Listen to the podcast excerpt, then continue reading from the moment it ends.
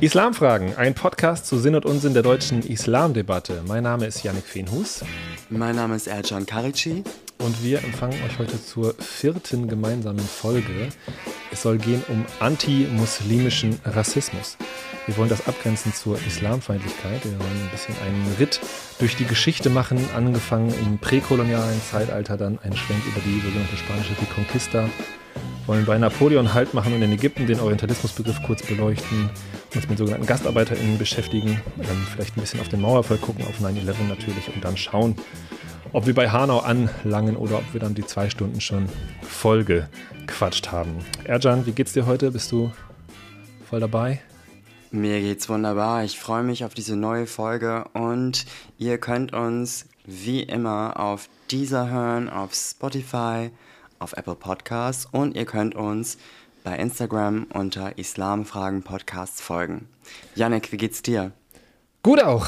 Genau. Ich bin, ähm, hab, ich hab Bock, macht Spaß. Ich habe auch deswegen Bock, weil wir schon so schöne Rückmeldungen bekommen haben auf die letzten Folgen. Mhm. Ähm, danke an dieser Stelle nochmal da an alle, an alle, an alle Rückmeldungen, an alle Gedanken, die ihr uns mitgeteilt habt. Wir haben ja auch kurz gefragt, was wollt ihr eigentlich für diese Folge hören, haben versucht, das zu berücksichtigen und sind weiterhin sehr gespannt. Genau, schreibt uns gerne auf Instagram und äh, Facebook, mischt euch da ein und gebt uns Anregungen, Kritik, Feedback, was auch immer, Leseempfehlungen. Wir nehmen alles mit und Oder versuchen auch das. Wünsche. Oder auch Wünsche, genau. Wer weiß, was, Was die nächsten Folgen euch? noch so bringen. Ja.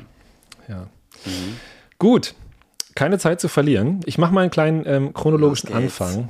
Ähm, also, um zu verstehen, warum die Welt ist, wie sie ist, macht es natürlich immer Sinn, ein bisschen in die Geschichte zu schauen. Und wir haben letztes Mal ähm, Rassismus begonnen äh, bei äh, Kolumbus und zwar mit 1492.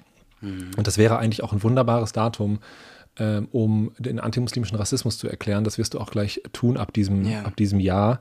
Ich will nur einen ganz kleinen äh, Vorschub leisten, denn ähm, quasi die ersten Wahrnehmungen dessen, was dann irgendwann Islam ist, aus dem, aus dem europäischen Raum heraus, es ist ganz spannend, sich damit auseinanderzusetzen.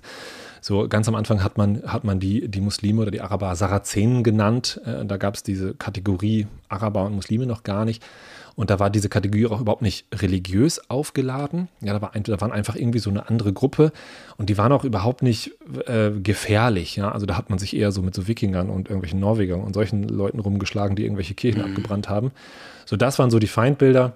Und nach und nach ähm, ist sozusagen diese, dieses, dieses, dieser Kontext oder diese Idee Islam oder Muslime, Mohammedaner, hat man damals auch dann gesagt, größer geworden und man hat angefangen, sich damit auseinanderzusetzen. Ja, da gab es dann so Ideen, dass das jetzt der Antichrist ist, der die, die christliche Welt auf die Probe stellt. Äh, und, ne, das, was in der Bibel prophezeit wird, tritt ein und so weiter. Ja. Und da gibt es ganz viele ja, verrückte äh, Bilder dazu. Das ist ein interessanter Punkt. Und Was man da schon sehen kann, ähm, was sich auf später überträgt, also da sind wir noch lange nicht dabei, von Rassismus zu sprechen, überhaupt nicht. Ja. Diese Systematik hat es da nicht, überhaupt nicht, sondern da geht's, äh, da ist, steht Religion im, im Vordergrund und da wird zum Teil auch Islam kritisiert, weil man inner katholische, äh, da noch katholische Strukturen nicht kritisieren durfte. Das war zu gefährlich. Also hat man sozusagen externe Missstände angeprangert, um eigentlich interne Kritik zu üben. Der Islam ist da sozusagen auch eine Projektionsfläche für ganz viel gewesen. Und dann vielleicht noch, mh, dann bin ich auch schon mit, diesem, mit dieser präkolonialen Phase vielleicht am Ende, wenn man sich so mit frühen Koranübersetzungen und so oder mit frühen Auseinandersetzungen des, mit dem Islam, ähm, wenn man sich das so anschaut, dann, dann heißen die zum Beispiel Mahomet der falsche Prophet und solche Geschichten. Also da war sozusagen die Idee vom Islam war, das ist eine falsche Religion, ähm, das ist irgendwie ein billiger Abklatsch des Christentums, äh, das ist uns überhaupt nicht würdig. Wir müssen uns, wenn wir uns damit auseinandersetzen, nur deswegen damit auseinandersetzen, um äh, es sozusagen lächerlich zu machen, um es zu überführen, um klar zu machen, wie, wie, wie, wie dämlich das alles ist, sozusagen. Ja, also das ist vielleicht so jetzt sehr, sehr grob zusammengefasst, aber die, die präkoloniale Phase. Genau, und dann sind wir tatsächlich, glaube ich, sinnvollerweise bei, bei dem gleichen Jahr, wo Kolumbus eben aufbricht, 1492. Vielleicht kannst du uns ein bisschen an die Hand nehmen, Erjan, und uns erklären, warum ist 1492 ein sinnvolles Datum, wenn wir uns mit antimuslimischem Rassismus beschäftigen. 1492 ist ein spannendes Jahr, vielleicht auch ein tragisches Jahr, Denn wir haben auf der einen Seite die gewaltvolle Eroberung Amerikas durch Kolumbus und außerdem passiert etwas Bedeutsames auf dem Gebiet, das wir heute Spanien nennen. Mhm. In diesem Jahr ist nämlich die Reconquista vollendet worden. Und zwar geht es da um die Rückeroberung der Iberischen Halbinsel durch die Christen. Denn dort hatten jahrhundertelang Muslime geherrscht und zu diesem Zeitpunkt war dieser Bereich auch ein, ja, man könnte sagen, Vielvölkerstaat mit vielen Religionen. Mhm. Mhm. Die Christen wiedererobern also diesen Bereich und dann stehen sie vor einer Herausforderung. Sie fragen sich nämlich, wie können wir hier äh, eine Nation machen? Wie können wir hier ein gesamtes Zugehörigkeitsgefühl etablieren? Also wollen sie von den Menschen, dass sie sich von ihrer Vergangenheit lösen, ähm, dass sie sich sowohl vom Islam, von ihrem Muslimischsein und von ihrem Jüdischsein abwenden, dass sie also konvertieren. Und dann gibt es da eine, nennen wir es mal Kommission, um genauer zu sein, ist es die Inquisition. Das ist ja so ein Begriff, den die meisten von uns kennen. Das ist äh, ein Prozessverfahren im späten Mittelalter. Und das sind Menschen, in erster Linie natürlich Männer oder nur Männer, die Ketzerei aufspüren und ja, Menschen verfolgen, um sie zu bestrafen. Mhm. Insbesondere wenn es auch um Magie und Hexerei geht. Naja, und diese in Anführungsstrichen Kommission sagt dann vereinfacht, Menschen, ihr müsst drei Dinge sein. Weiß, christlich und spanisch sprechend. Ich mhm. wiederhole nochmal. Weiß, christlich und ihr müsst Spanisch sprechen. Dann gehört ihr dazu. Und wer das nicht erfüllt, also wer nicht konvertiert, der soll gehen. Oder wird sogar getötet. Und dann ist es auch so, dass viele Juden, Muslime und auch schwarze Menschen, also beispielsweise Nordafrikanerinnen, dann gehen. Einige sind freiwillig gegangen, viele wurden aber auch vertrieben. Und diejenigen, die aber weiß waren, beispielsweise Juden, und dann auch noch Spanisch sprechen konnten, konnten dann auch, ja, ich sag mal, problemlos konvertieren und viele taten das auch. HistorikerInnen sagen uns heute natürlich, dass die meisten von ihnen das nicht so ganz freiwillig taten, aber um dort zu bleiben und weiterzuleben, weil sie sich auch ihr Leben etabliert hatten, taten sie es, sie konvertierten. Und das ist so ein ganz interessanter Punkt, denn hier haben wir drei Aspekte, die total miteinander verknüpft sind. Das ist einmal die Hautfarbe, die Religion und Sprache. Das sind also biologische und kulturelle Muster verknüpft. Natürlich, also wir reden jetzt über 1492, aber natürlich gibt es den Judenhass schon vorher seit Jahrtausenden. Darauf gehen wir vielleicht in einer anderen Folge nochmal ein. Ja. Aber wir können sagen, dass 1492 der moderne Antisemitismus entstanden ist. Gut zurück zur Geschichte. Die Menschen konvertieren also, doch dann merkt alsbald der Rest der spanischen christlichen Bevölkerung, hm, die bleiben ja alle in ihren beruflichen Positionen. Ja, oder steigen sogar auf, ne? Also erreichen sogar, noch mehr auf. dann, ja. Oder erreichen sogar noch mehr. Die sind ja erfolgreich, die bleiben oder werden noch erfolgreicher. Und so entwickeln eine von, einige von ihnen fatale Mythen oder weiterentwickeln Gedanken, ähm, so im Sinne von, hm, die sind eigentlich gar nicht wirklich konvertiert, die tun ja nur so. Und dass die irgendwie schlecht sind, das muss am Blut liegen. Ja. Und das ist ganz spannend, denn zu der Zeit gibt es ja noch keine Biologie, so wie wir das heute kennen. Also man kann diese Gedanken zu der Zeit, das muss ja am Blut liegen, kann man gar nicht so schnell widerlegen oder kann man überhaupt nicht widerlegen. Und dieser Hass wird insbesondere den Juden entgegengebracht. Also hier nochmal der Gedanke oder beziehungsweise die Bewusstheit über die Entstehung des modernen Antisemitismus. Das sind natürlich völlig absurde Gedanken, aber die werden zu dieser Zeit ja reproduziert. Mhm. Von Anfang an richtet sich dieser Hass also, dieser Hass der, pauschalisiert gesagt, Christen gegen Nicht-Weiße, gegen Juden und gegen Muslime. Natürlich hat der Antisemitismus auch noch andere Kontexte, aber hier können wir gut sehen oder deutlich sehen, wie der Rassismus und der Antisemitismus zusammengehören. Und nach meinen Recherchen, vielleicht kannst du mir da auch gleich weiterhelfen, Yannick, denn du sprichst ja auch Arabisch, ähm, beginnt da auch der Begriff Raza eine Rolle zu spielen. Denn wenn ich es richtig nachgesehen habe, wird der Begriff Raza abgeleitet aus dem Arabischen, wo Raz für Kopf und Herkunft steht, richtig? Ras, ja, genau, tatsächlich heißt es äh, sowas wie Kopf oder Herkunft. Also, ob ich Arabisch spreche, würde ich mal dahinstellen, aber zumindest ist das ein großer Bestandteil meines, meines Studiums. Es kommt sehr, sehr darauf an, mit wem ich Arabisch spreche. Und ich habe diese wunderbare Erfahrung gemacht, zum Beispiel in Tunesien in meinem Auslandssemester, mich mit meinem Arabischlehrer eine Stunde lang über Politik zu unterhalten und dann ins Taxi zu steigen und äh, an, hart an meine mhm. Grenzen zu kommen.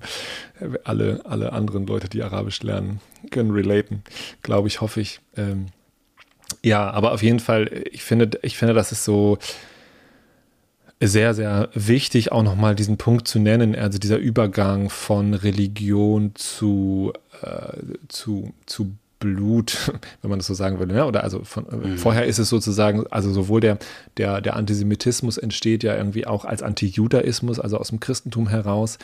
Und damit bricht dann ja Luther unter anderem, aber eben auch die dieser Kontext in Spanien bricht sozusagen mit der, mit der Religion als relevanten Faktor. Und das haben wir auch letztes Mal in der Herleitung des Rassismus erklärt, dass wir gesagt haben, erstmal hat man gesagt, naja gut, es sind ja keine Christen, deswegen dürfen wir sie versklaven.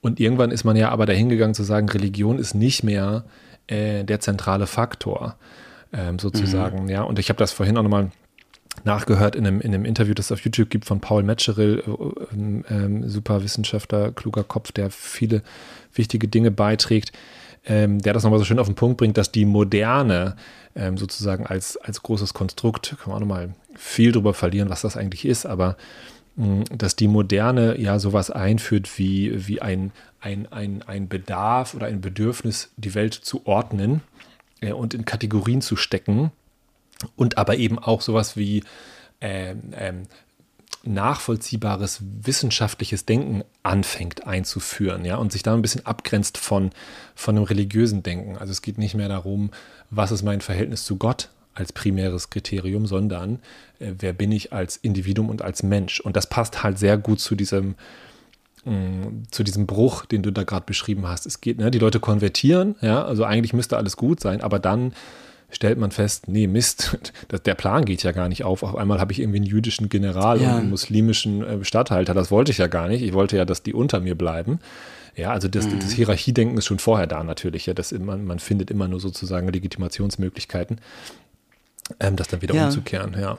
Und dann bricht, die, bricht das Religionsparadigma, bricht und es wird auf einmal so ein Blutsrassenparadigma daraus, genau. Und dann entsteht tatsächlich auch das erste Mal dieses Rassekonzept und dieser Rassebegriff. Ne? Wir hatten das in der letzten Folge so ein bisschen in der Aufklärung datiert. Da, da wird es sozusagen europaweit ähm, State of the Art, aber den Ursprung hat es in dem, was du gerade, was du gerade beschreibst, genau. Und äh, so kann sich dann auch 1492 eine, sagen wir mal, ärmere Frau über den Arzt in der Stadt erheben, obwohl er vielleicht lesen konnte, schreiben konnte, heilen konnte. Sie jedoch hatte als Christin die hellere Haut, also die reinere, in Anführungsstrichen, Razza. Genau. Letztendlich, nach 1492 pauschal gesprochen, passiert für 200 Jahre lang eine Vernichtung aller jüdischen und islamischen Gemeinden auf der Halbinsel. Und 1704, pardon, 1674 kommt ähm, durch die, auch die, durch die ähm, Verbreitung des Buchdrucks ein Verschwörungswerk gegen Juden. Und zwar heißt es Sentinella contra Judeos, zu Deutsch Schildwache gegen die Juden. Und man sagt, Scheinchristliche ähm, wären tatsächlich jüdische Verschwörer. Und diese seien als Ärzte unterwegs mhm. als Gelehrte und sie würden gar versuchen, sich in Adel und Kirche einzuschleichen. Und man erkenne sie unter anderem daran, dass sie im christlichen Gottesdienst besonders fromm auftreten. Ja. Nochmal ein ganz kurzer Schwenk, um das vielleicht alles abzurunden. Die Araber hatten ungefähr 700 nach Christus schon begonnen, weite Teile Spaniens zu erobern. Die christlichen Königreiche, wie zum Beispiel Kastilien oder Aragon, konnten sich lange untereinander nicht organisieren und bekämpften sich sogar gegenseitig. Die Reconquista begann circa im 12. Jahrhundert. Viel später dann, also im 15. Jahrhundert, als sich durch die Vermählung von Prinzessin Isabella von Kastilien und dem Kronprinzen Ferdinand von Aragon, da bündelte sich, bündelten sich die spanischen Königreiche in ihrer Kraft und konnten dann so Spanien zurückerobern. Und ein Jahr vor 1492, um genau zu sein, am 27. April 1491, also vor exakt 531 Jahren, empfängt Königin Isabella ähm, Kolumbus, organisiert ihm eine Menge Geld und er zieht los. Ja, ich sage das manchmal in meinen, äh, in meinen Fortbildungen so, wo ich ja eben häufig sowas wie Basiswissen zum Islam mit dann Vorurteilsdenken und Rassismus ähm, zusammenbringe dass mhm. dieses Jahr ähm, so ein, also ein bisschen symbolischen Charakter hat. Ne? Der innere Feind ist sozusagen besiegt, äh, die letzten Muslime werden besiegt und dann geht es auf zu neuen Ufern. Mhm. Und das ist irgendwie so, ne, hat so eine krasse ähm, Tragweite natürlich. Äh, ja. Vielleicht noch kurz zu diesen, mh, mm, zu diesen Jahren auf der Iberischen Halbinsel, die du da gerade beschrieben hast, ähm, bevor die, die sogenannte Reconquista da ähm, stattfindet da wird immer häufig gesprochen davon, dass das eben so eine so ein wunderbares Beispiel ist für religiöse Toleranz äh, unter muslimischer Herrschaft, ne? Wo eben mhm. ähm, so, so viel ging. Also wir, wir brauchen uns nicht der Illusion hingeben, dass das eine egalitäre Gesellschaft gewesen ist. Das auf keinen Fall, aber sozusagen im Vergleich äh, zu dem, was es vorher so weltweit so gab, ja, an religiöser Toleranz, ist das immer wieder ein Beispiel, wo wo, wo es gerade auch deswegen äh, prosperiert und gerade deswegen so erfolgreich ist und man von einem goldenen Zeitalter spricht, weil äh, Menschen aus verschiedenen Kontexten, verschiedenen religiösen Kontexten, verschiedenen Nationen, Herkunften, Kulturen und so zusammenkommen mhm. und gemeinsam ähm, denken so, das ist natürlich ein bisschen traurig, wenn man äh, irgendwie 500 Jahre zurückrechnen muss oder noch länger, um irgendwie auf, auf ein Beispiel von religiöser Toleranz kommen zu, zu müssen. Deswegen ist das auch nur begrenzt ein gutes Beispiel. Aber das wird häufig sozusagen äh, herangezogen. Genau. Ja, wollen wir nächsten Schritt gehen? Wir wollen mit euch gemeinsam den nächsten Schritt gehen. genau. Da wäre vielleicht die nächste Jahreszahl. Wir haben eine Menge Jahreszahlen heute. Und du hast sogar so Königsnamen, meine Güte, ey. Also, ähm, ich habe auch einen Königsnamen, nämlich Napoleon. 1798 ist, ist ein wichtiges Datum, wenn wir darüber sprechen. Ähm, das ist ein bisschen, wenn ich mich an meine erste Vorlesung ähm, und mein erstes Seminar erinnere in der in meinem Studium Geschichte, Sprache und Kulturen des Vorderen Orients mit Schwerpunkt Islamwissenschaft. Da ging es um Napoleon. Napoleon landet in Ägypten und besetzt dieses Land. Ähm, das läutet die Spätphase des, des europäischen Kolonialismus ein, so ein bisschen, oder zumindest ja, einen Teil davon. Ähm, und das läutet eben den, den Kolonialismus ähm, der arabischen, muslimischen Länder ein. Heute können wir rückblickend sagen, alle oder fast alle mehrheitlich muslimischen Länder, alle Länder, in denen heute mehrheitlich Muslime leben, sind zu irgendeinem Zeitpunkt der Geschichte unter europäischem Einfluss gewesen. Ähm, zum Teil klar besetzt, äh, zum Teil nur massiv beeinflusst, zum Teil wurden nur wichtige Posten oder wichtige Städte oder so besetzt. Aber dieser koloniale Einfluss ist sozusagen omnipräsent gewesen in der arabischen Welt für ungefähr 150 Jahre, kann man so sagen. Ja, von ungefähr so 1800 bis 1950 mhm. nach dem Zweiten Weltkrieg. So ganz grob. Ähm, nur so, um das äh, im, im, im Kopf zu haben. Das heißt, das heißt, dass ganz viele arabische Diskurse über Identität, über die Frage, wer sind wir, über die Frage, welche Rolle spielt Religion und so, nicht sich entfalten konnten in einem machtfreien, selbstbestimmten Raum. Ich meine, den gibt es sowieso nicht, aber ähm, sondern immer äh, sozusagen sich mit Fremdherrschaft auseinandersetzen mussten. Ja, mhm. so ist auch äh, Großteil von Islamismus ist so entstanden. Dem können wir nochmal eine eigene Folge widmen. Aber das ist in erster Linie, nicht ausschließlich, aber in erster Linie eine, eine, eine Gegenbewegung zu, äh, zu kolonialer Besetzung. Ähm, so, das ist ganz wichtig zu verstehen. Naja, 1798, Napoleon landet in Ägypten äh, und besetzt dieses Land. Die Ägypter sozusagen haben dem eigentlich nichts entgegenzusetzen. Das ist, das ist insofern nochmal ein Bruch, als zu diesem Zeitpunkt die, der Kolonialismus, den wir in der letzten Folge beschrieben haben, der mit Kolumbus sozusagen eingeläutet wird, der hat sich ausgezahlt äh, für die Europäer. Ja? Die Europäer sind sozusagen äh, militärisch und wirtschaftlich haushoch überlegen. Das muss man mhm. einfach so sagen. Ja, die Ägypter haben dem gar nichts entgegenzusetzen. Die Franzosen werden relativ bald wieder rausgeworfen, aber nur weil die Briten kommen und äh, sich mit den Ägyptern verbünden, sozusagen, um die Franzosen wieder rauszuwerfen.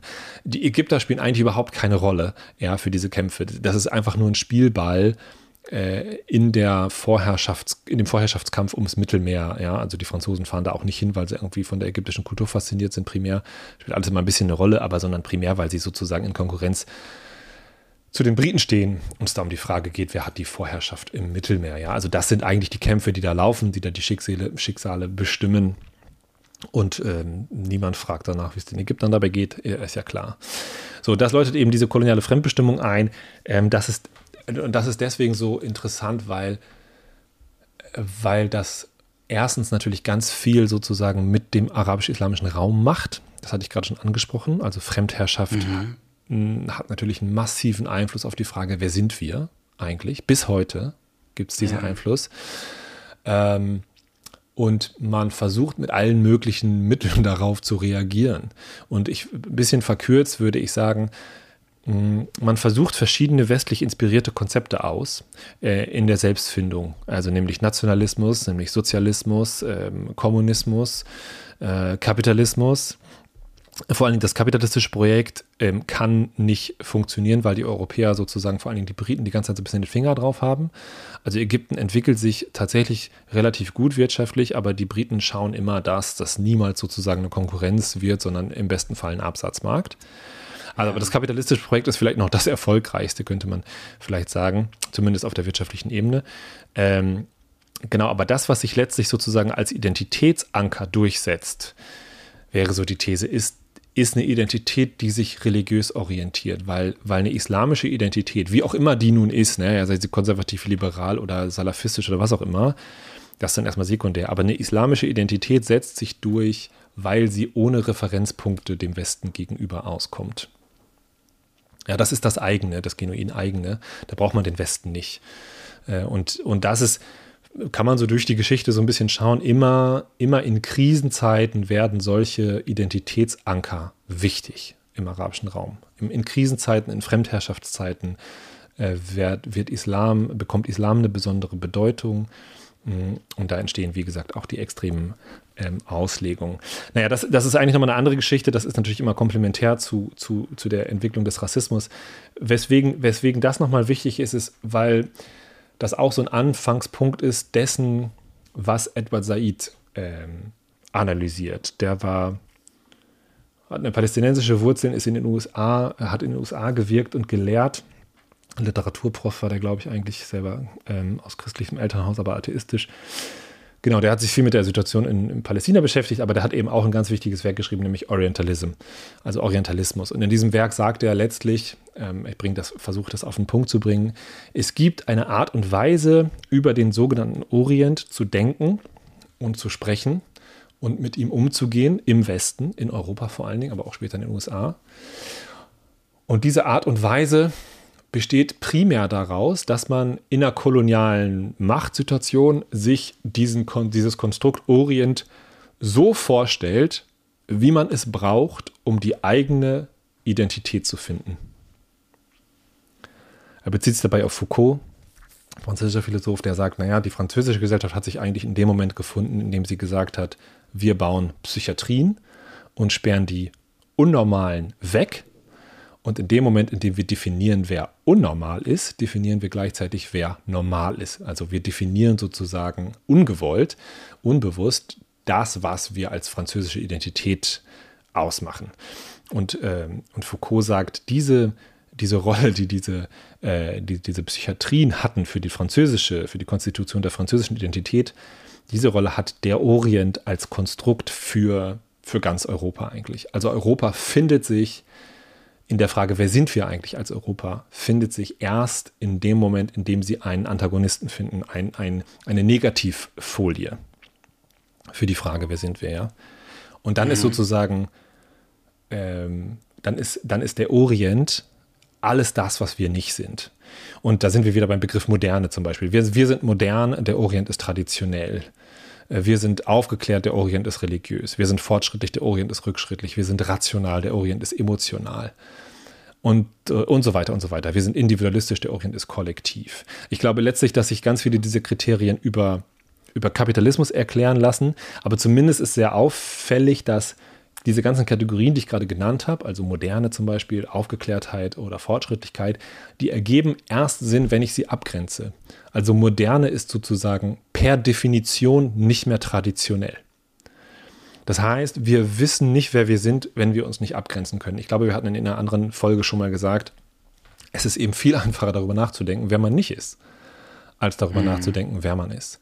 Und ich glaube, diese Ursprünge, die gibt es eben in dem, was Edward Said Orientalism nennt. Also der ist ganz viel kritisiert worden auch und hat sicherlich äh, nicht alles äh, richtig durchdacht, aber die Kernthese ist, von ganz, ganz großer Tragweite und hat auch mein Fach massiv auf den Kopf gestellt. Ne? Also deswegen heißen diese Fächer nicht mehr Orientalistik heute, weil man gesagt hat, oh krass, wir müssen eigentlich von diesem Konzept wegkommen, von diesem Konstrukt Orient, was wir uns irgendwie so imaginieren. Und dabei, und da sind wir bei so einem ganz, ganz zentralen Punkt. Also Edward Said ähm, sagt letztlich, dieser Orientalismus sagt viel, viel weniger über den Orient aus, als er eigentlich über uns äh, aussagt und über unsere Fantasien, unsere Bedürfnisse, unsere Gelüste, unsere Projektionen. Und das ist halt, was Rassismus immer ist. Und deswegen sind wir bei Rassismus. Rassismus ist eine, eine Projektion. Also wir projizieren etwas in den, in den imaginierten anderen hinein. Das ist ein ganz, ganz zentraler Bestandteil von Rassismus. Wir stellen uns eine Gruppe vor, die anders ist als wir, von der grenzen wir uns ab und die werten wir ab und uns werten wir auf. Mhm. Und wer Edward Said in der Geschichte verorten möchte, er wurde 1935 in Jerusalem geboren und verstarb 2003 in New York City. Und genau. sein einflussreiches Buch Orientalismus erschien 1978. Genau, vielleicht, ähm, er wird manchmal so gehandelt als als einer der, der, der Ideengeber oder der Initiatoren der sogenannten postkolonialen Studien. Und die sind für meine Arbeit total zentral. Also auch da ist nicht alles Gold, was glänzt. Aber was die postkolonialen Studien im Grunde tun, ähm, sie stellen nicht nur die Frage, welche materiellen Abhängigkeiten gibt es nach wie vor, ähm, auch nach der formellen Abhäng Unabhängigkeit der ganzen Kolonien, sondern sie stellen die Frage, welche ideellen Abhängigkeiten gibt es und was bedeutet es für das Selbstverständnis, für die Identität, für die Frage nach dem Ich, was bedeutet es in einer, einer ehemaligen Kolonie zu leben, beziehungsweise Nachkomme zu sein von Menschen, die geboren sind in einer ehemaligen Kolonie. Mhm. Das ist das, was die postkolonialen Studien tun. Und das ist konstitutiv für das Verständnis von von Rassismus. Also das ist super, super wichtig. Da gibt es noch andere, andere Namen, Spivak, äh, Chakrabarti und äh, Baba und so weiter. Also ganz viele, viele Leute, alle unglaublich schwer zu lesen und schreiben ganz kompliziert und sagen dann, ich, ich muss das so kompliziert sagen, sonst kann ich es nicht so genau ausdrücken, wie ich möchte. äh, aber äh, trotzdem, ja, lohnt sich, sich damit zu beschäftigen. Und das ist ein ganz wichtiger Punkt. Also da haben wir sozusagen die Konstitution. Es gibt den Orient und es gibt uns und das sind, ist sozusagen seitdem ein ganz feststehendes Konstrukt, eine ganz feststehende Projektionsfläche. Und da kann man eine wunderbare ähm, Brücke schlagen, wenn wir jetzt mal 200 oder 150 Jahre über, überspringen zu den Diskursen, die wir heute noch über Muslime führen. Vielleicht können wir anknüpfen nach dem Zweiten Weltkrieg in den 50er und 60ern bei den sogenannten mhm. Gastarbeitern. Erjan, was meinst du? Wenn ich an Gastarbeiter, Gastarbeiterinnen denke, dann denke ich natürlich in erster Linie an meine Großeltern, mhm. die, so wie es bekannt ist, nach dem Zweiten Weltkrieg hergekommen sind, um Deutschland mit aufzubauen. mhm, und ich denke vor allen Dingen an ihre Wohnung. Und mhm. ich fand das immer total bemerkenswert. Ich konnte das als Kind natürlich nicht so verbalisieren, wie ich das jetzt kann, dass die Wände so leer waren. Mhm. Und in deren Wohnung waren wirklich gepackte Koffer. Und ich kann erinnern, manchmal kaufte meine Großmutter etwas Spannendes, Kleines, Tolles und schloss das dann direkt in einen der Koffer ein. Und einmal fragte ich sie, warum sind hier die Koffer noch verschlossen? Also, ich hätte am liebsten sagen wollen, wieso packst du nicht einfach alles aus? Und ich mhm. fragte also, warum sind hier noch die Koffer zu? Und sie sagte, naja, wir sind hier sowieso Gäste. Irgendwann werden wir wieder zurückgehen. Mhm. Und das war Ende der 80er Jahre, als Krass. ich diese Frage stellte. Meine Eltern wiederum, lebten das absolute Parallelprogramm. So kann ich das jedenfalls aus der Perspektive des Erwachsenseins erinnern. Hm, unsere Wohnung war, naja, ich sag mal, total ausgestattet und meine Eltern hatten einen Job, konnten perfekt Deutsch und gaben mir auch überhaupt nicht das Gefühl, dass wir Gäste seien. Aber jedes Mal, wenn ich mit meinen Großeltern sprach oder mit anderen Verwandten und Bekannten aus deren Generation, ja, wurde mir von ihnen vermittelt, dass sie davon ausgingen, dass sie nur Gäste seien. Mhm. Mhm. Und ich könnte jetzt sagen, das hat etwas mit mir gemacht, aber das wäre nicht ehrlich. Ich konnte das damals nicht wirklich einkategorisieren.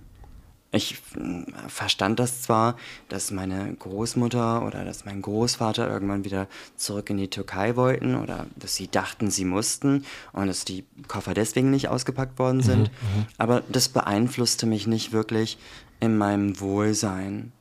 Jetzt kann man natürlich auch die Frage stellen, hm, aber vielleicht hätte es dich beeinflusst in deiner Entwicklung, wenn dir deine Großeltern vermittelt hätten, dass sie natürlich Türken in Deutschland sind, die hier bleiben. Mhm. Aber so war es nun mal nicht. Und über die Jahre dann reisten meine Großeltern immer mal wieder in die Türkei und wieder nach Deutschland zurück. Aber das war natürlich nach der Pensionierung. Die Wände blieben trotzdem alle weiß. Ja, danke für diese Geschichte. Ja, krass. Ja, macht es nochmal anders greifbar natürlich für so Whitey Boys wie mich. wenn man da eine, eine, persönliche Geschichte zu hat und nicht mit diesen Begriffen hantiert, einfach nur, wie ich das immer in meinen Workshops tue.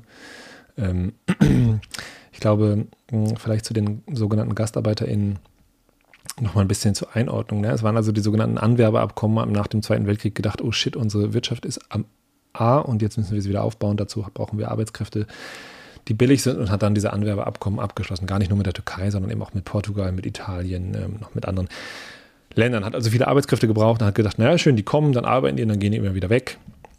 Sind halt nicht weggegangen, sind halt noch da. Ne? Bis heute ist ungefähr die Hälfte aller muslimischen Menschen, um es mal so um, zu, zu, pauschalisieren, haben türkische Wurzeln in Deutschland. So, also der, der, der, das Ausmaß ist natürlich immer noch groß. Ähm, klar, die, die Fluchtbewegungen 2014, 15 haben da nochmal ein anderes Verhältnis reingebracht, aber das ist immer noch, spielt immer noch eine ganz große eine ganz große Rolle, ja. Und ähm, die Auseinandersetzung damit ist natürlich auch maßgeblich, um irgendwann mal wirklich zu dem Punkt zu kommen, zu sagen, ja, okay, Deutschland ist vielleicht wirklich ein Einwanderungsland, ja, und ähm, wir sind nicht so eine komische, pseudo-reine, homogene Nation, wie wir irgendwie gerne wären oder was auch immer. Dafür für Fantasien äh, mitschwingen, genau.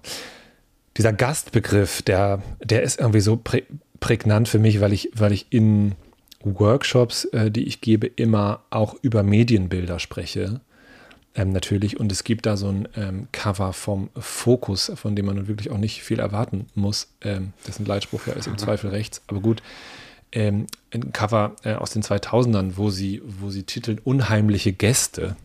Die Gegenwelt der Muslime in Deutschland ist Multikulti gescheitert.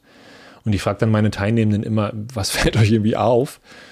Ähm, und was natürlich auffällt, ist, dass man eben irgendwie 50, 60 Jahre nach diesem GastarbeiterInnenbegriff immer noch glaubt, irgendwie Gäste ist eine adäquate Beschreibung für muslimisches Leben in Deutschland. Das ist natürlich eine völlige Katastrophe und eine völlige Fehlwahrnehmung dessen, was, was muslimisches Leben in Deutschland ist. Äh, aber der, ja, der Begriff bleibt. Ja, der Begriff ist präsent und mh, mm, in gewisser Weise ist das paradigmatisch für eine Debatte, die sich nur bedingt weiterentwickelt hat. Also wenn wir vielleicht mal zum nächsten Ereignis kommen, habe ich jetzt ähm, noch den Mauerfall auf der Liste und dann 9-11. Können wir vielleicht mal ganz kurz durchdeklinieren gleich. Jedenfalls, wenn man sich so Cover anguckt, das habe ich für einen Workshop äh, für die Polizei letztens nochmal gemacht, bin ich die ganzen Spiegelcover durchgegangen. Das, was da am meisten auffällt, ist, wie unfassbar sexistisch dieser Spiegel eigentlich ist. Mhm. Aber es ist ein anderes Thema. Ähm, aber jedenfalls, wenn ich die ganzen Cover durchschaue und immer gucke, wo geht es eigentlich um Migration, wo geht es um Flucht, wo geht es um GastarbeiterInnen, wo geht es um Türken, wo geht es um Ausländer, wo geht es um Islam, dann stellen wir fest, die Bilder, die Projektionen, ja, die Idee dieses anderen, ähm, die ändert sich eigentlich nicht wirklich, sondern die Themen bleiben sehr, sehr ähnlich. Äh, so, also früher waren es eben die Gastarbeiter und dann waren es irgendwie die Türken, dann waren es die Ausländer und dann waren es die Migranten und die Flüchtlinge und jetzt sind es halt die Muslime. Man, man redet da von so einer so, sogenannten Islamisierung oder Muslimisierung der, der Debatten. Und da müssen wir, glaube ich, nochmal eine eigene Folge zu machen, was das sozusagen mit Menschen macht. Also ne, nicht nur die Debatten werden muslimisiert oder islamisiert, sondern auch Menschen werden das, indem man sie immer wieder sozusagen als Muslime anspricht. Ja, die Lehrkraft, die sagt, du als Muslim, sag mal was dazu als mhm. Muslim. Und so, und dann ist die Person quasi, muss sich, muss sich fast so selbst verstehen lassen. Ich würde das nennen, die selbsterfüllende Prophezeiung der Islamdebatte. Ja. Aber gut, dazu vielleicht gleich noch oder bei der nächsten Folge. Erstmal vielleicht noch ganz kurzen Schlenker zum Mauerfall. Ähm, will ich gar nicht viel Zeit rein verlieren, aber der Punkt ist, ist, dass wir ja den Mauerfall haben und man könnte jetzt fragen, was hat das irgendwie mit Rassismus zu tun oder so? Aber das ist natürlich ein, ein epochales Ereignis und was da vor allen Dingen passiert, ist, dass das, dass das Feindbild Kommunismus wegfällt. Ja, es gibt ja Fukuyama, ähm, dieser Amerikaner schreibt ja das Buch Das Ende der Geschichte, so ein bisschen mit der Idee, okay, jetzt hat der Kapitalismus gewonnen. Ja, die nennen das dann immer nicht Kapitalismus, sondern demokratische Demokratie, aber äh, meinen häufig eben auch den Kapitalismus. Naja, also der hat jedenfalls gewonnen. Äh, jetzt ist die Geschichte vorbei. Also jetzt ist irgendwie, jetzt ist es gelaufen. Es gibt quasi keinen Antagonisten mehr, es gibt keinen Gegner mehr, sondern jetzt ähm, wird sich nach und nach die Welt ausrichten nach unserem Modell. Äh, genau. Und es gibt eben einige PolitikwissenschaftlerInnen und Iman Attia greift das immer nochmal gut auf, ähm, die in Berlin forscht und dazu publiziert und sagt, na, da hat ein Shift stattgefunden, ja, das kommunistische Feindbild fällt weg und um die Identitätskonstruktion und auch um die Waffenproduktion aufrechtzuerhalten, braucht mhm. es einen neuen Antagonisten, es braucht ein neues Feindbild und diese Rolle nimmt der Islam ein als Projektionsfläche das finde ich einen krassen Gedanken und einen spannenden Gedanken. Der deckt sich sehr mit dem, was ich so in meiner Masterarbeit erkundet habe, wo ich so ein bisschen versucht habe, mir die Frage zu stellen, welche Rolle spielt eigentlich Kapitalismus als Faktor gegenseitiger Wahrnehmung europäischer und arabischer Gesellschaften, so war der Titel ungefähr. Mhm. Äh, und komme da so auf den Punkt, naja, viele dem Islam oder islamischen Gesellschaften zugeschriebene Eigenschaften decken sich mit dem Kommunismus zugeschriebenen Eigenschaften und in, in erster Linie grenzen die sich ab von kapitalistischen Ideen wie, wie Individualismus äh, und der Quantifizierung und, und solchen, solchen Geschichten. Aber das führt jetzt ein bisschen zu weit. Aber das ist vielleicht noch so ein kleiner Schritt, über den man sich Gedanken machen kann. Und jetzt sind wir bei 9-11, also 2001. Wow. Was geht dir durch den Kopf, wenn du, wenn du dieses Datum hörst? Was ist da, warum ist das so relevant für antimuslimischen Rassismus? Heftiger Tag, ich kann zurückerinnern, vielleicht nur ganz kurz. Ich mhm. äh, besuchte eine Freundin von mir und das war, ich weiß es gar nicht mehr ganz genau, ungefähr 15 Uhr, 15.30 Uhr, kam gerade von der Schule, schaute auf den Fernseher und sah dann, wie Flugzeuge in das World Trade Center fliegen und diese immense Zerstörung und Menschen, die voller Panik weglaufen. Also ich weiß es noch so, als wäre es gestern und jetzt merke ich einfach deutlich, was für ein krasser Einschnitt das war. Mhm. Und wie sehr sich die Welt plötzlich veränderte. Und kann diesen Begriff des, ich weiß gar nicht mehr ganz genau, was George Bush, wie George Bush das damals betitelte, dieses, dieses Dreieck des Terrorismus oder diese äh, Achse des mhm. Terrorismus, wenn ich, da, wenn ich das richtig ja. erinnere.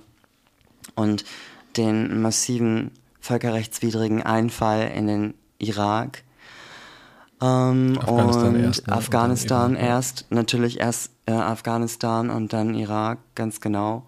Also diese Kriegsbewegung in ähm, für mich gefühlt die muslimische Welt und das damit einhergehende neue Bild in den Köpfen der Menschen des arabischen Mannes. Mhm. Also, wenn man vorher, also ich, ich, will nicht flapsig klingen, aber wenn man vorher einen Mann mit gepflegtem Bart sah, dann, also mir ging es jedenfalls so, ähm, dann hatte ich irgendwie so ein wohliges Gefühl in mir. Also das kann ich erinnern. Ich meine, ich war damals noch relativ jung und plötzlich war das so, also das Angstbild überhaupt. Mhm. Der Mann mit dem Bart, der muslimische Mann mit dem Bart.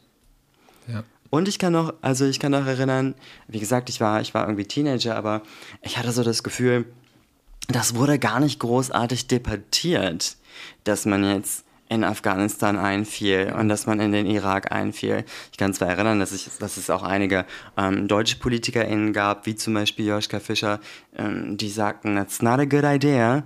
Aber insgesamt hatte ich nicht das Gefühl, dass es debattiert wurde, sondern äh, also es wurde einfach in dieses Gebiet eingefallen. Ja. Also ähm, ich, weiß nicht mehr, ob ähm, über Joschka Fischers Position würde ich jetzt keine Hand ins Feuer legen, aber ähm, ich weiß natürlich, ich weiß natürlich auch noch, wo ich war äh, und bei einem Freund hat Fernsehen geschaut und auf einmal meinte sein Bruder, er kommt mal rüber und gucke ich das mal an. Und ich habe ähm, ich hab vor allen Dingen dran gedacht, ey, da war mein Papa letztes Jahr oder so. Äh, also mhm. genau, wir haben quasi Verwandte in den USA oder eine, eine, eine Verwandte ist ausgewandert dahin, hat eine Zeit lang da gelebt. Und deswegen war USA und World Trade Center sozusagen auf meiner, auf meiner To-Do-List. Äh, ich wollte da irgendwie rauf. So, das war, glaube ich, der erste egoistische Gedanke, den ich da hatte äh, als Jugendlicher. Ähm, ja, und das, was wir, wir bewegen uns ein bisschen auf einem schmalen Grad, weil das, das was wir sozusagen tun, ist ähm, eine Kritik üben an der amerikanischen imperialistischen Politik und äh, außerdem einen, einen Anschlag, einen islamistisch motivierten Anschlag, bei dem fast 3000 Menschen umgekommen sind, zum Anlass zu nehmen, über Rassismus zu reden. Das ist, das ist kritisch insofern, als, ähm, als es natürlich auch dazu führen kann, dass man über über den Islamismus dann nicht redet, über den man natürlich reden muss. In dieser Folge geht es jetzt eben nicht um Islamismus, sondern um, um, antimuslimischen Rassismus. Und ich glaube, es ist nicht weit aus dem Fenster gelehnt zu sagen, dass, diese, dass dieses Ereignis letztlich für die sogenannte muslimische, islamische Welt, den Begriff lehne ich vollkommen ab, wir leben alle in der gleichen Welt, aber das, so wird es ja benutzt, also dass, dass dieser Begriff für muslimische und muslimisch gelesene Menschen und alle Menschen im arabischen Raum ungleich viel mehr Veränderung bedeutet hat als für alle Menschen im Westen. Also die, die Veränderungen, die wir auf uns genommen haben, waren in erster Linie Kontrollen an Flughäfen. Und später, natürlich gab es noch mehr islamistisch motivierte Anschläge in Europa. Auch die spielen eine Rolle. Aber erstmal ist die, das, was das gemacht hat, sozusagen, ist eine massive Veränderung in der Wahrnehmung all dessen, was irgendwie islamisch-arabisch aussah.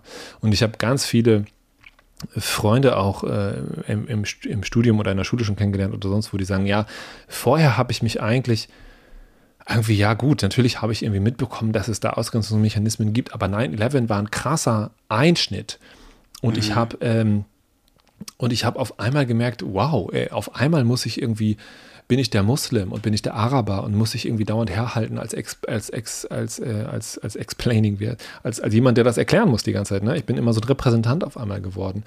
Und das sind sozusagen die weichen, in Anführungszeichen, Ergebnisse. Es wurden auch einfach äh, arabische, muslimische, pakistanische Piloten entlassen in den USA als direkte Konsequenz daraus. Also völlig absurd. George Bush hat da irgendwie dann einen Kreuzzug draus deklariert und über die ganzen Menschenrechtsverletzungen und die Millionen von Toten wollen wir jetzt an dieser Stelle gar nicht sprechen, das ist nochmal ein Thema für sich, aber, aber der Rassismus sozusagen in, in, in Europa, für den war das ein ganz zentrales Ereignis. Ja. ganz lange haben wir in der, in der Forschung auch davon gesprochen, dass sozusagen post 9-11 ähm, eine mhm. Islamisierung der Debatten stattgefunden hat. Jetzt kann man inzwischen nachweisen, dass das auch schon vorher passiert ist. Also es gab nochmal andere Ereignisse, sowas wie die iranische Revolution und so weiter, die auch schon ganz großen Einfluss darauf hatten, ähm, Menschen, die man vorher eben als vielleicht als arabisch oder türkisch gelesen hat, dann als muslimisch zu lesen. Aber zumindest ist 9-11 ein massiver Einschnitt.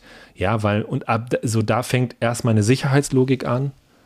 Ja, also ab da sind sozusagen potenziell alle arabischen Männer ein Sicherheitsrisiko. Mhm. Und, und was eben auch anfängt, ist diese Idee, äh, Muslime sind in erster Linie Muslime und alles, was sie tun, können wir über ihr muslimisch Sein verstehen. Und diese Idee trägt sich in jede Fortbildung, die ich heute mache, immer noch rein. Ja? Also wenn LehrerInnen mich anfragen für eine Fortbildung als Islamwissenschaftler, als der ich mich gar nicht beschreiben würde, aber dann ist das die Grundlage äh, der Idee, ne, zu sagen, ich habe eine muslimische Schülerin, die tut irgendwas, das finde ich doof oder auch nicht. Und ich brauche jetzt einen Islamwissenschaftler, der mir erklärt, in welcher Koransure steht, warum sie das tut. Und diese Leute werfen sozusagen alle ihre pädagogische Kompetenz über Bord nicht alle Lehrer überhaupt nicht, aber Menschen, die mich manchmal so anfragen und dann auch diese Fragen stellen, die werfen alle ihre pädagogische Kompetenz von Bord, alle ihre zwischenmenschliche Analyse, alle ihre Empathie und sagen, da ist ein Muslim, den lese ich als Muslim und das ist alles, was ich über diese Person wissen muss. Und dann verstehe ich, wie sie funktioniert. Und das hat auf jeden Fall einen Ursprung in 9-11. Das muss man so sagen. Janik, wenn wir noch so einen klaren Blick auf heute, auf diesen Moment der Zeit werfen und wenn es dafür zu früh ist, dann korrigier mich. Wie unterscheidest du denn die Begriffe Islamfeindlichkeit, Muslimfeindlichkeit, Islamophobie auf der einen Seite und antimuslimischer Rassismus auf der anderen Seite? Ja, guter, gute Frage nochmal, wollten wir auf jeden Fall ja machen. Also ich denke, damit können wir ähm, vielleicht abschließen. Ähm, also Islamophobie ist ein Begriff, der aufgekommen ist, glaube ich, in den 70ern, nee, in den 90ern. Ein, ein britischer Think Tank, Runnymede Trust, hat eine Studie dazu rausgegeben, das erste Mal. Und da geht es um Islamophobie. Also da wird das das erste Mal irgendwie wissenschaftlich aufgearbeitet als Phänomen. Ähm, und da wird es definiert als Feindschaft gegenüber, gegenüber Muslimen, glaube ich, im weitesten Sinne, oder dem Islam und Muslimen. Ähm, das ist ein Begriff, der sich im, im englischsprachigen Raum immer noch äh, hält ähm, den, der in Deutschland eigentlich kaum noch Verwendung findet, würde ich sagen, weil wir ganz schnell dabei sind zu sagen, eine Phobie hat man irgendwie vor, vor Spinnen oder Schlangen oder, oder kleinen Räumen oder großen Plätzen, aber doch nicht vor Menschen. Das ist irgendwie schräg. Ähm, und mhm. was, was ich, einerseits finde ich charmant, dass da so eine irrationale Angst drin steckt. Ja, also weil das ja wirklich manchmal denkt, man habt ihr sie noch alle, so was ist denn los mit euch, äh, dass ihr diese Ängste entwickelt. Andererseits finde ich, mh, ist das auch gefährlich, sozusagen dem Rassismus eine Irrationalität äh, zu unterstellen, weil, weil er ist überhaupt nicht irrational. Im Gegenteil, ist hochrational. Ähm, das sind sehr, sehr rationale Prozesse, wenn sie auch nicht bewusst sind, aber sie sind trotzdem rational und, und in sich logisch. Ähm, Islamfeindlichkeit und Muslimfeindlichkeit ist meines Erachtens einfach was anderes. Also wir als Rassismus, wir können, wir können ähm, auf diese Phänomene schauen, indem wir fragen, was denken Menschen? Und wenn wir das fragen, dann sind wir bei Islam und Muslimfeindlichkeit. Also die, die, zum Beispiel die große Mitte-Studie äh, oder so, ähm, das, was, was äh, Zick macht, äh, der fragt halt, naja, was sind eure Einstellungen, ja, was sind eure Gedanken zu Islam oder Muslimen? Und dann kommen wir zu so absurden Sa Sachen, dass irgendwie die Hälfte der Deutschen keine Muslime als Nachbarn wollen oder sich fremd im eigenen Land fühlen und solche Geschichten. Also das ist, das ist kritisch und problematisch und das fragt sozusagen Ressentiments, Vorurteile ab. Ja, Vorurteile ab auf einer Bewusstseinsebene. Also es fragt, was für komische Gedanken haben Individuen. Und das ist wichtig, aber das greift nicht annähernd das, was Rassismus eigentlich ist ähm, weil Rassismus eine, ein Verhältnis immer ist, ein Verhältnis von gesellschaftlichen Gruppen, ähm, ein Machtverhältnis, so ein Herrschaftsverhältnis. Bei Rassismus geht es nicht darum, was denkt die einzelne Person. Und auch da, um nochmal Paul Metzgeril zu zitieren, der Rassismuskritiker an sich will nicht den Rassisten an sich aus, ausfindig machen. Das ist gar nicht unser, wenn ich das mal so äh, sagen darf, gar nicht unser Interesse. Es geht nicht darum, durch die Gesellschaft zu gehen und sagen, du bist ein Rassist und du bist ein Rassist und du bist ein Rassist, sondern es geht darum, in der Rassismuskritik Strukturen aufzudecken, ja, und zu sagen, die Gesellschaft funktioniert auf eine gewisse Art und Weise. Und in diesem Funktionieren haben gewisse Gruppen eine gewisse Rolle. Und darüber müssen wir reden. Ja, was, was, was sozusagen, was für Verhältnisse sind da und was, was wird da stabilisiert und so weiter das ist das, was Rassismuskritik versucht zu tun. Und das, glaube ich, haben wir ganz gut hergeleitet. Ne? Erstmal sozusagen in der, in dem, was wir zu Reconquista gesagt haben, ne? wo du gesagt hast, naja, da wird, da wird sozusagen festgestellt, hey, wir wollen irgendwie eine gesellschaftliche Hierarchie, in der wir als Christen und Weiße oben stehen wollen und dafür müssen wir eine, eine, eine andere Gruppe konstruieren. Jetzt, sind die einfach konvertiert, die Leute, der Mensch, was machen wir denn jetzt? Jetzt funktioniert unser Othering nicht mehr. Also müssen wir eine neue Kategorie der, der Ausgrenzung finden. Also gehen wir ins Biologische, so. Das ist ein konstitutiver Moment. Und dann nochmal das, was wir zu, zu, zu Edward Said und Orientalism gesagt haben. Also, ähm, da, da wird eine Gruppe imaginiert und konstruiert. Und das ist weit mehr als, als irgendwie irgendjemand hat eine komische Idee über Muslime. Ja. Jetzt könnte man noch hingehen, vielleicht letzte, letzter Punkt. Wir könnten sagen, Islamfeindlichkeit ist das, was Menschen tun, wenn sie sehen, ah, da gibt es einen islamistischen Anschlag äh, auf dem Breitscheidplatz alle Muslime sind schuld. Das ist halt hohl, äh, es macht keinen Sinn, aber es hat sozusagen einen Bezug zur Realität. Ja, also ähm, da, wird, da wird halt gesagt, ein Muslim macht was, deswegen finden wir alle Muslime doof. Oder die meisten. Rassismus hat nichts damit zu tun, was Menschen tun, sondern Rassismus hat was damit zu tun, was die Menschen, die rassistisch sind, tun. Und das ist ein zentraler Unterschied. Ja? Also im Rassismus nehmen Muslime eine Rolle ein für die Identität der Rassisten. Ich, ich, würde normalerweise nie von Rassisten und Nicht-Rassisten und so sprechen, aber in diesem Kontext sozusagen zum Erklären macht es Sinn. Ähm, das ist eine ganz mhm. andere, eine ganz andere Tiefe. Ja? Da sprechen wir von Strukturen, von Systemen und von Zugehörigkeiten und von, von Verhältnissen. Und da taugt der Islamfeindlichkeitsbegriff überhaupt nicht, um das zu greifen. Genau, deswegen würde ich immer von Rassismus sprechen. Sehr gut. Wow. Erstmal Schluck Es geht in jedem Fall. es geht in jedem Fall spannend weiter. Ähm, Yannick hat heute einige Namen von Professorinnen gedroppt, unter anderem Iman Atia.